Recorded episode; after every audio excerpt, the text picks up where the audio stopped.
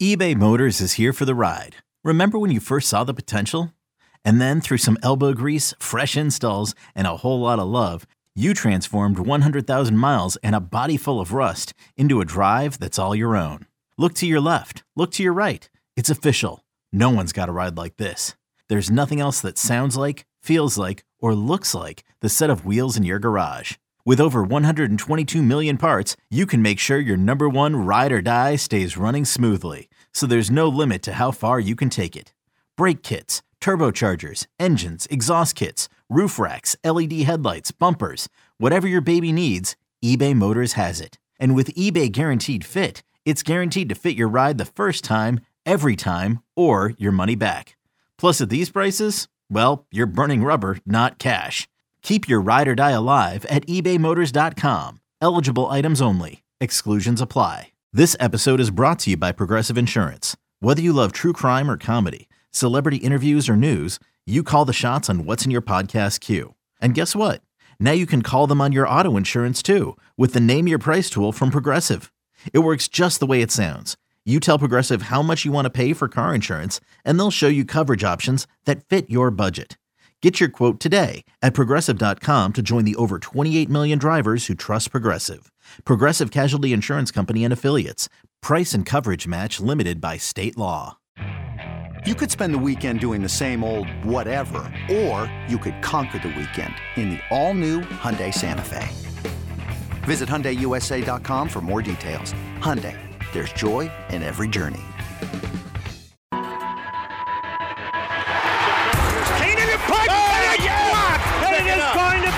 Covered by the Saints for a touchdown. It's your inside pass to everything Saints football. Jimmy Graham brings it down, and that is a touchdown, New Orleans. We'll take you to places most fans never go to practice, to the sideline, to the locker room, following every twist, turn, and touchdown of the Saints season. That is going to be a touchdown, Taysom Hill, Taysom TD, Welcome to Inside Black and Gold. and that is going to be a touchdown again. And guess who? Mike Thomas. Now, here are your hosts, Steve Geller and Jeff Nowak. Oh, baby! What's up, Saints fans? Welcome into another edition of Inside Black and Gold. Steve Geller along with Jeff Nowak, and we are in NFL Combine Week. Obviously, plenty to talk to uh, talk about that. We got restructures going on. Jeff and I did an interview with ESPN NFL Draft Insider Matt Miller, and there's a whole bunch of news coming out from the Combine from Dennis Allen. We'll delve into as well. Jeff, how you doing, man? I'm doing good. Anyone watching this video can tell it's not my normal backdrop. I am sitting in a kitchen in Connecticut right now because I visited my family this week. That's why we didn't have an episode earlier in the week. But I wanted to get at least one done while I'm here. Um, but for obvious reasons, I am not up to speed on the combine per se. I was able to catch up a lot on what Dennis Allen and Jeff Ireland said. So we're going to talk a lot about that. Uh, first segment, I want to kind of talk about the non-combine stuff that that was all out. We're going to talk about some restructures. Second segment is going to be that interview with Matt Miller. We're going to talk a little about that. And then the final segment, I want to get into some of the actual combine stuff, mostly from Jeff Ireland on some of their scouting processes. But but yeah, you know, I'm it, it's 30 degrees here, so I'm uh, uh but it's warm inside. That's the biggest difference between Louisiana 30 and Connecticut 30 is they they understand how insulation works.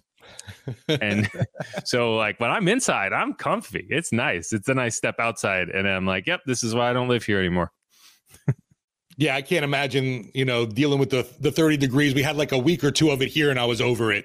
Yeah, we had there was some snow on the ground when I got here, but it was like Oh, warm enough the other day that it rained and like cleared it all out. So now it's just everything dead. Like that's the other thing. You look out the window and it's just this long expanse of dead trees. Gray charcoal looking. They'll come back though. I, I'm pretty confident they'll come back. Anyway, so speaking of guys that are going to come back, uh, yeah.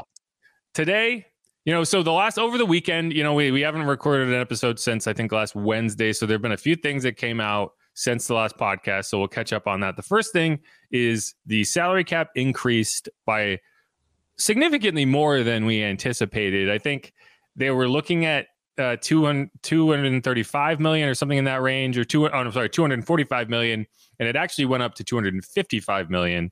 So that's a 30 million dollar increase year over year. It's the largest year to year increase in NFL history. And it, effectively, it means that the Saints have about 10 million more in space to play with than they thought they would. So for this, for us, so for a lot of teams, it's like, oh, we have some extra money, we can throw at some free agents. For the Saints, who undergo this very tedious, planned out process every year, it just makes that process that much easier. It's the inverse of what happened in 2021 when the cap actually went down by about 10 million.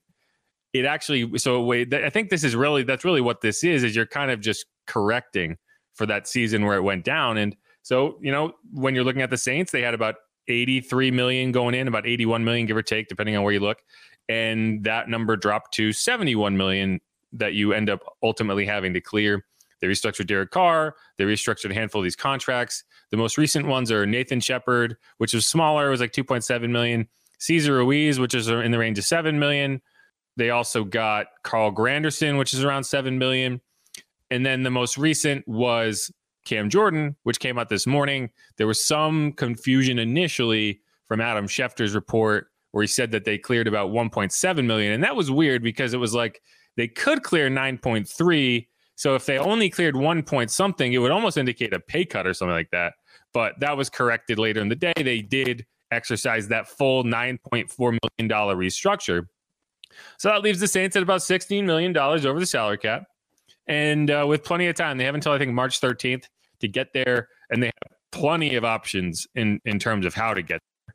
So it's really, really, you've reached the point now where it's just a question of who do you want to restructure? I thought Cam Jordan was a was a no brainer. A lot of people would say, "Hey, he's old. He wasn't productive this past season," and I get that. To me, I look at it as, okay, is this guy to retire, be cut, or traded after the 2024 season? And I know the Saints are have no interest in trading him or cutting him, so I can eliminate that. And I know that he has said that he goes in two year intervals with his with his decisions on whether to keep playing. Year 13 was the last one. That's the year we just got through. The next will be year 15. So, unless something changes drastically for him from a health perspective, he's fully intending on playing in 2025. So, it just make the, the amount you can clear versus the fact that you're not going to have to deal with this next season in terms of retirement made that make a lot of sense. And if the option was like, hey, we can either restructure Cam or Alvin Kamara, I'm going with Cam if we could either restructure Cam or Ryan Ramczyk, I'm going with so. I think that was that was a no brainer. Now the next guys you're looking at, okay, do you restructure Tyrann Mathieu, Taysom Hill, Demario Davis? I think you have to hit two of those three. So it's just a question of who. Um, but they're going to get there very easily, and then it's just going to be from there. It's a question of how much space do you want to clear to sign free agents and whatnot. But we are well along this process, and it, and it's all kind of where we expected it to be. Yeah, just like the beginning of it all, you hear the pundits around the league yeah. criticizing the Saints, you know, and and we, you know, we're, we're at the point where you know, you like you said, 16 million now they just have to clear uh, of their slash and dash with the salary cap. Uh, I, I guess we're just used to it by now, where it doesn't really faze anybody in the local media. But man, oh man, uh, I, I, you mentioned Cam Jordan.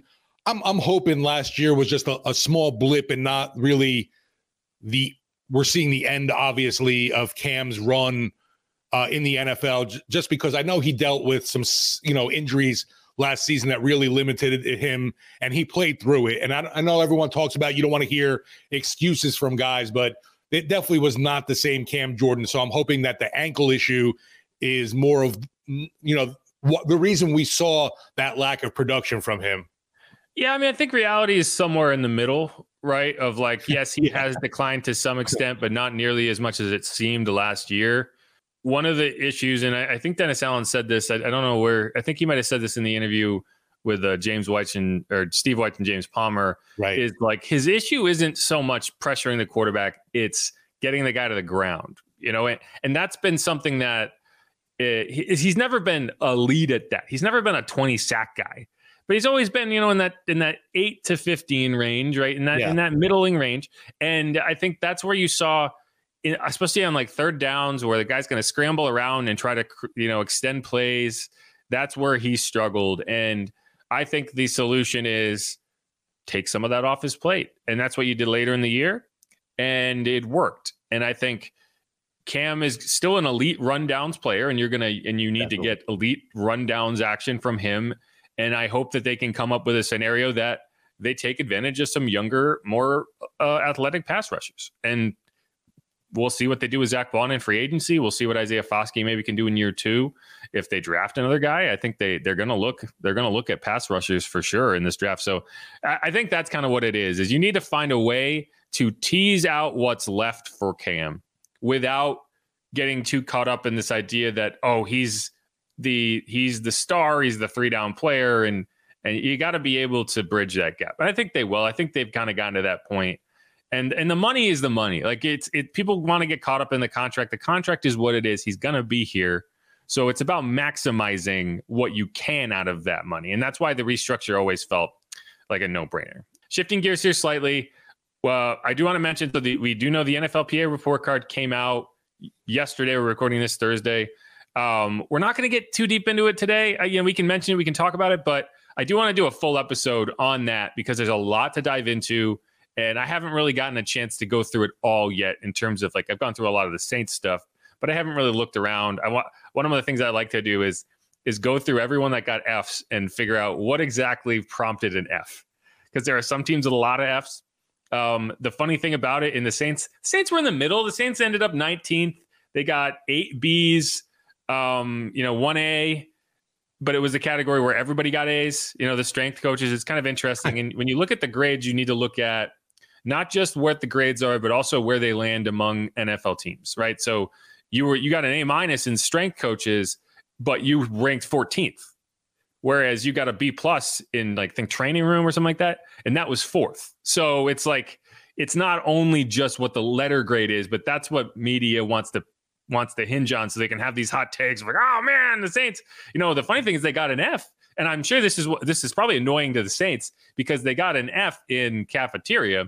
and what is their big project of the offseason? What is prompting the training camp? Hey, they realize the issue, right? Yeah, so they're fixing it, but that right. doesn't mean. But they're still going to get all these all this grief for getting F. you know. So these these surveys went out November to to August or uh, August to November. So right. a lot of it, some some of it's training camp, some of it's early season, some of it's mid season. Anyway, the one that's not like real quick was a B minus for Dennis Allen. Wow, that's 29th.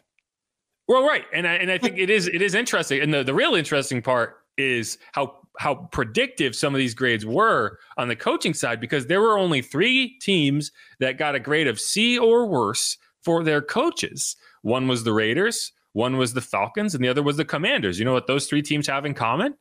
They fired their coaches. you know, and there was ten teams that got a B minus or worse. Two of those teams were, I'm sorry, a B or worse. Two of those teams were the Chargers and the Patriots. So those two teams got fired. The others were the Browns, Saints, Bucks, Jets, and Bears. And I think you could look at all of those teams, maybe with the exception of the of the Bucks, and say and the Browns, and say a lot of these teams are on thin, or, or like a lot of these coaches are just on various stages of thin ice.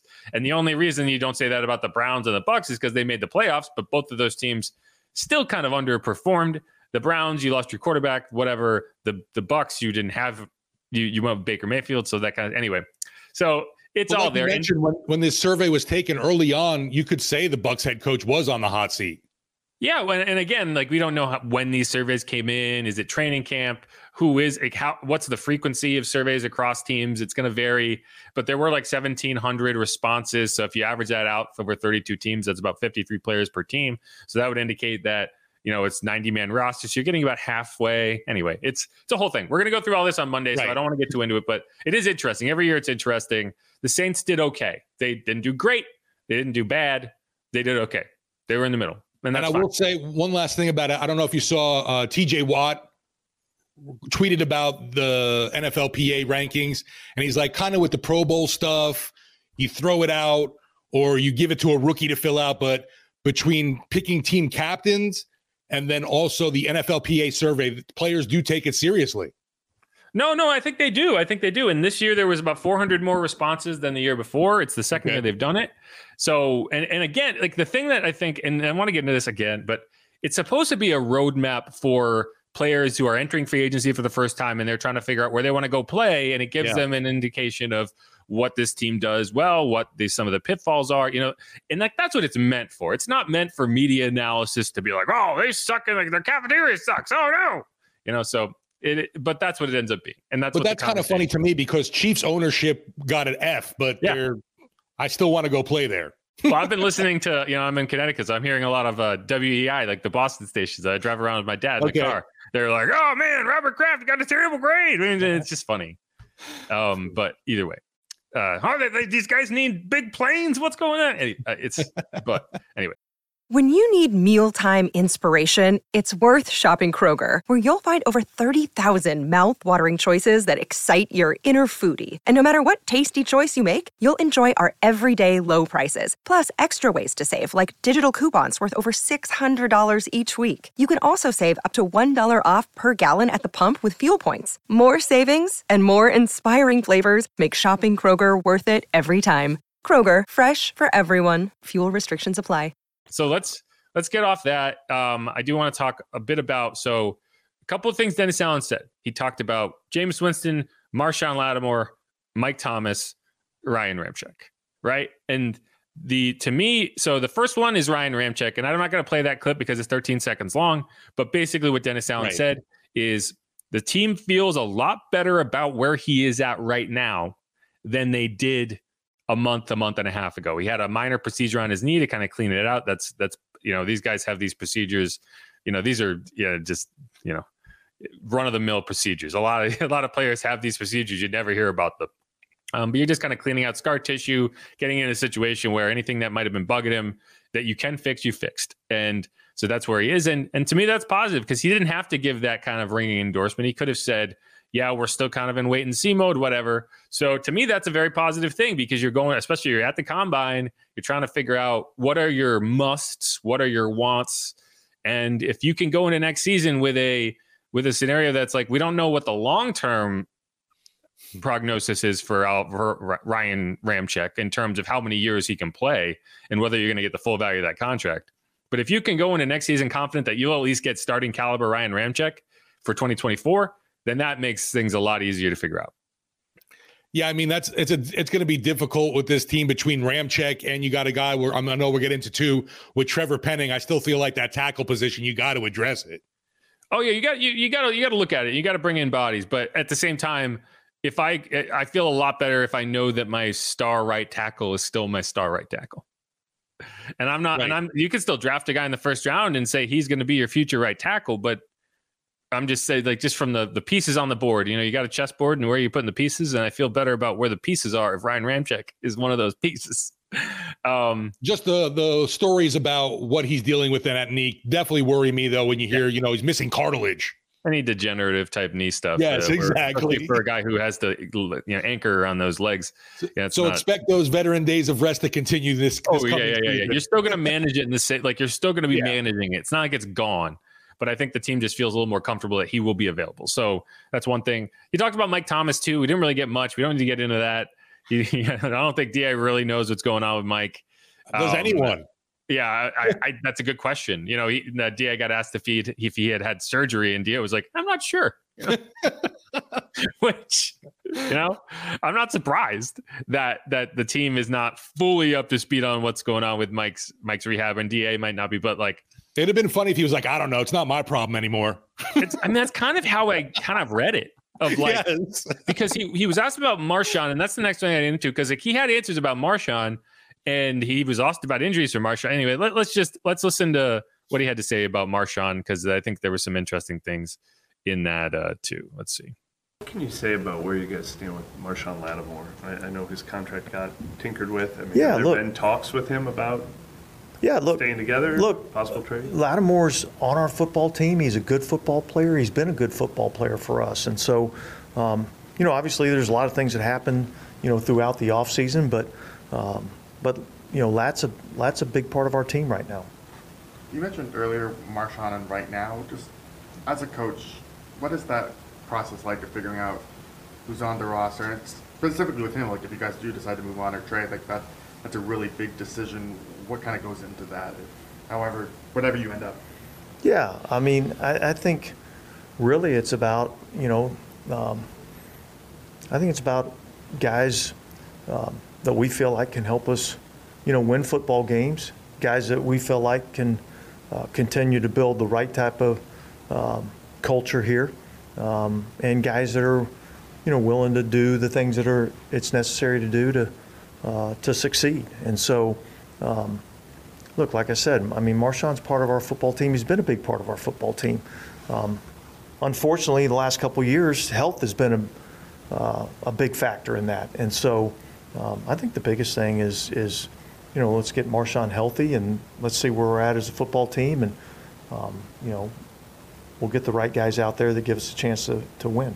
Does health feel like a future concern for him at all? I mean, I know they were you know, really I, unique I, yeah, I, I don't know that those are, are necessarily predictors of, you know, future, you know, injury issues. And yet, look, I think anytime you, you have um, some injuries, those all, you know, factor into any type of decisions that you, that you make. But um, like I said, I, I, look, he's a good football player. He's made a lot of football plays for us. I've been with him for a long time, and and uh, you know I think he is a guy that can help us win. So there's a few things that stand out there.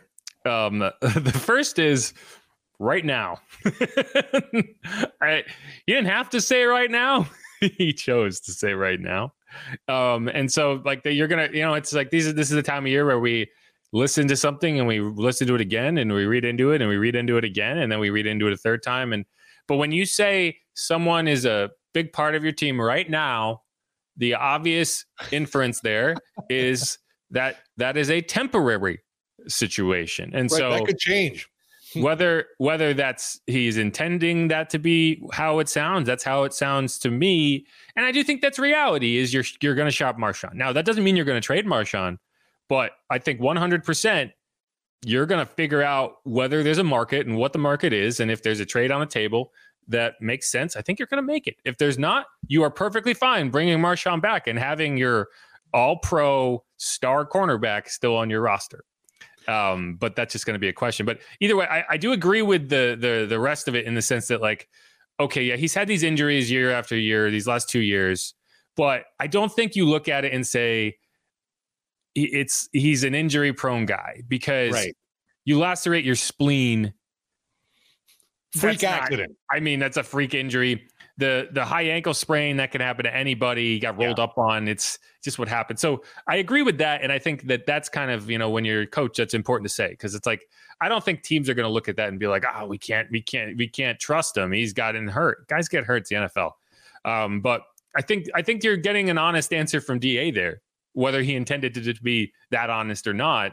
In that, yeah, this team would love to have Marshon, but I think there's also the reality of the situation where maybe you don't, and you have to figure that out. The the thing that troubles me with the talk of trading Lattimore is the fact that for it to be conducive for salary cap, it can't happen till after the draft, and that doesn't make sense to me at all. Yeah, I mean that's the other question is if you do trade him, when do you trade him? You know, and and it's not you know it's it's not going to kill you from the cap perspective if you trade him prior to June first, but it's not going to make life easier on you either. So that's yeah, just to, a question. To me, though, too, you think about that. What's Dennis Allen going to do to set up a could be future coach with draft picks for a guy that you could use on the team right now? I, I don't know. It just it's all the situation's odd to me. I also don't think it's necessarily like Dennis Allen making these decisions either. No, like he's right, not right. he's not in charge of player personnel, right? Like yeah. to an extent, like he's he has say in the in the in the matter, but he's not calling teams saying, "What are you going to give us for Marshon?" You know. So I think there's a reality where you know maybe Marshon gets traded, but like he's not sitting there saying, "We're trading." You know, you, you get what I'm saying? Like it's not necessarily yeah. something that's happening in his in his immediate vicinity. You know, he's not the one calling other GMs and engaging the market and doing all that. So I just hope it's a situation too where it's not where you know the, all the Marshon Lattimore talk trade talk popped up is the fact that he's unhappy here now and wants to move on. I, I hope that's not the case it's tough to know. I mean, right. that's the that's the it's like okay, Mike Thomas goes a little nuts on social media, but the the react the the result of that is we know where he stands. Yes, I we haven't heard from Marshon. I mean, even during the season when he was healthy, right. he didn't talk.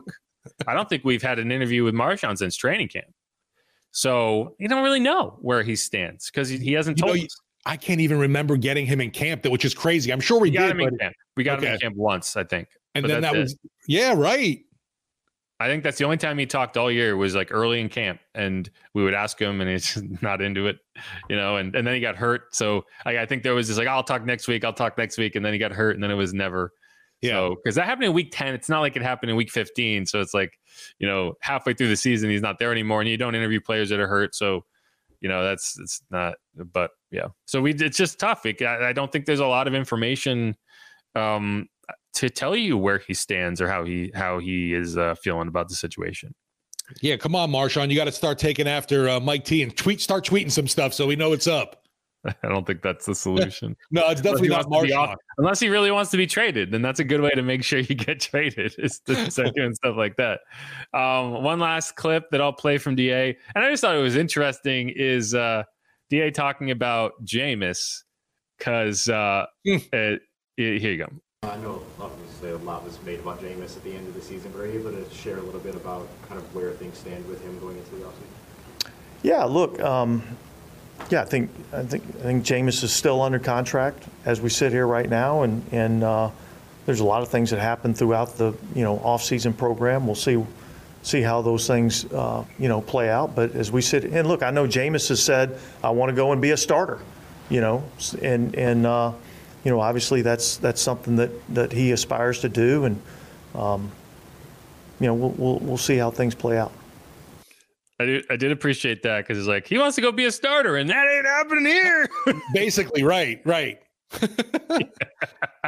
um, that that's another situation that's just awkward right now and he's referencing the interview that Jameis did with Kyle Mosley at the at the Legacy Bowl, right? So it's yes. it's funny because like, and we we knew this. This isn't new. He talked last year about how he still thinks he can be a starter in the NFL. Sure, but like that's the thing. He chose to come back and be a backup on the Saints. Now I don't know if that was a product of not having an opportunity. No one was going to give him a chance to start. But who knows? You got another offseason. You got a chance to go around and talk to teams. And even if he, and the, and the thing is, like, I think there's a scenario for Jameis where he signs on to be a backup somewhere because there will be an opportunity to to step into a starting role. And there's good that that's different from a scenario like New Orleans where you're going to sign on to be the backup and that is ironclad. You are not going to exactly. be the uh, even if Jameis even if if he came back and Derek went down I still don't I don't know if you'd go like that's that's because I, I think Jameis likes it here and I think he'd like to stay if he could. But if he wants to be a starter, he's probably going to have to go somewhere else. Even yeah, I think it's pretty clear that the locker room likes him too because everybody was all yeah. supportive of let's get Jamaal Williams that touchdown. Yeah, it wasn't no, like wait a minute, we got to listen to coach.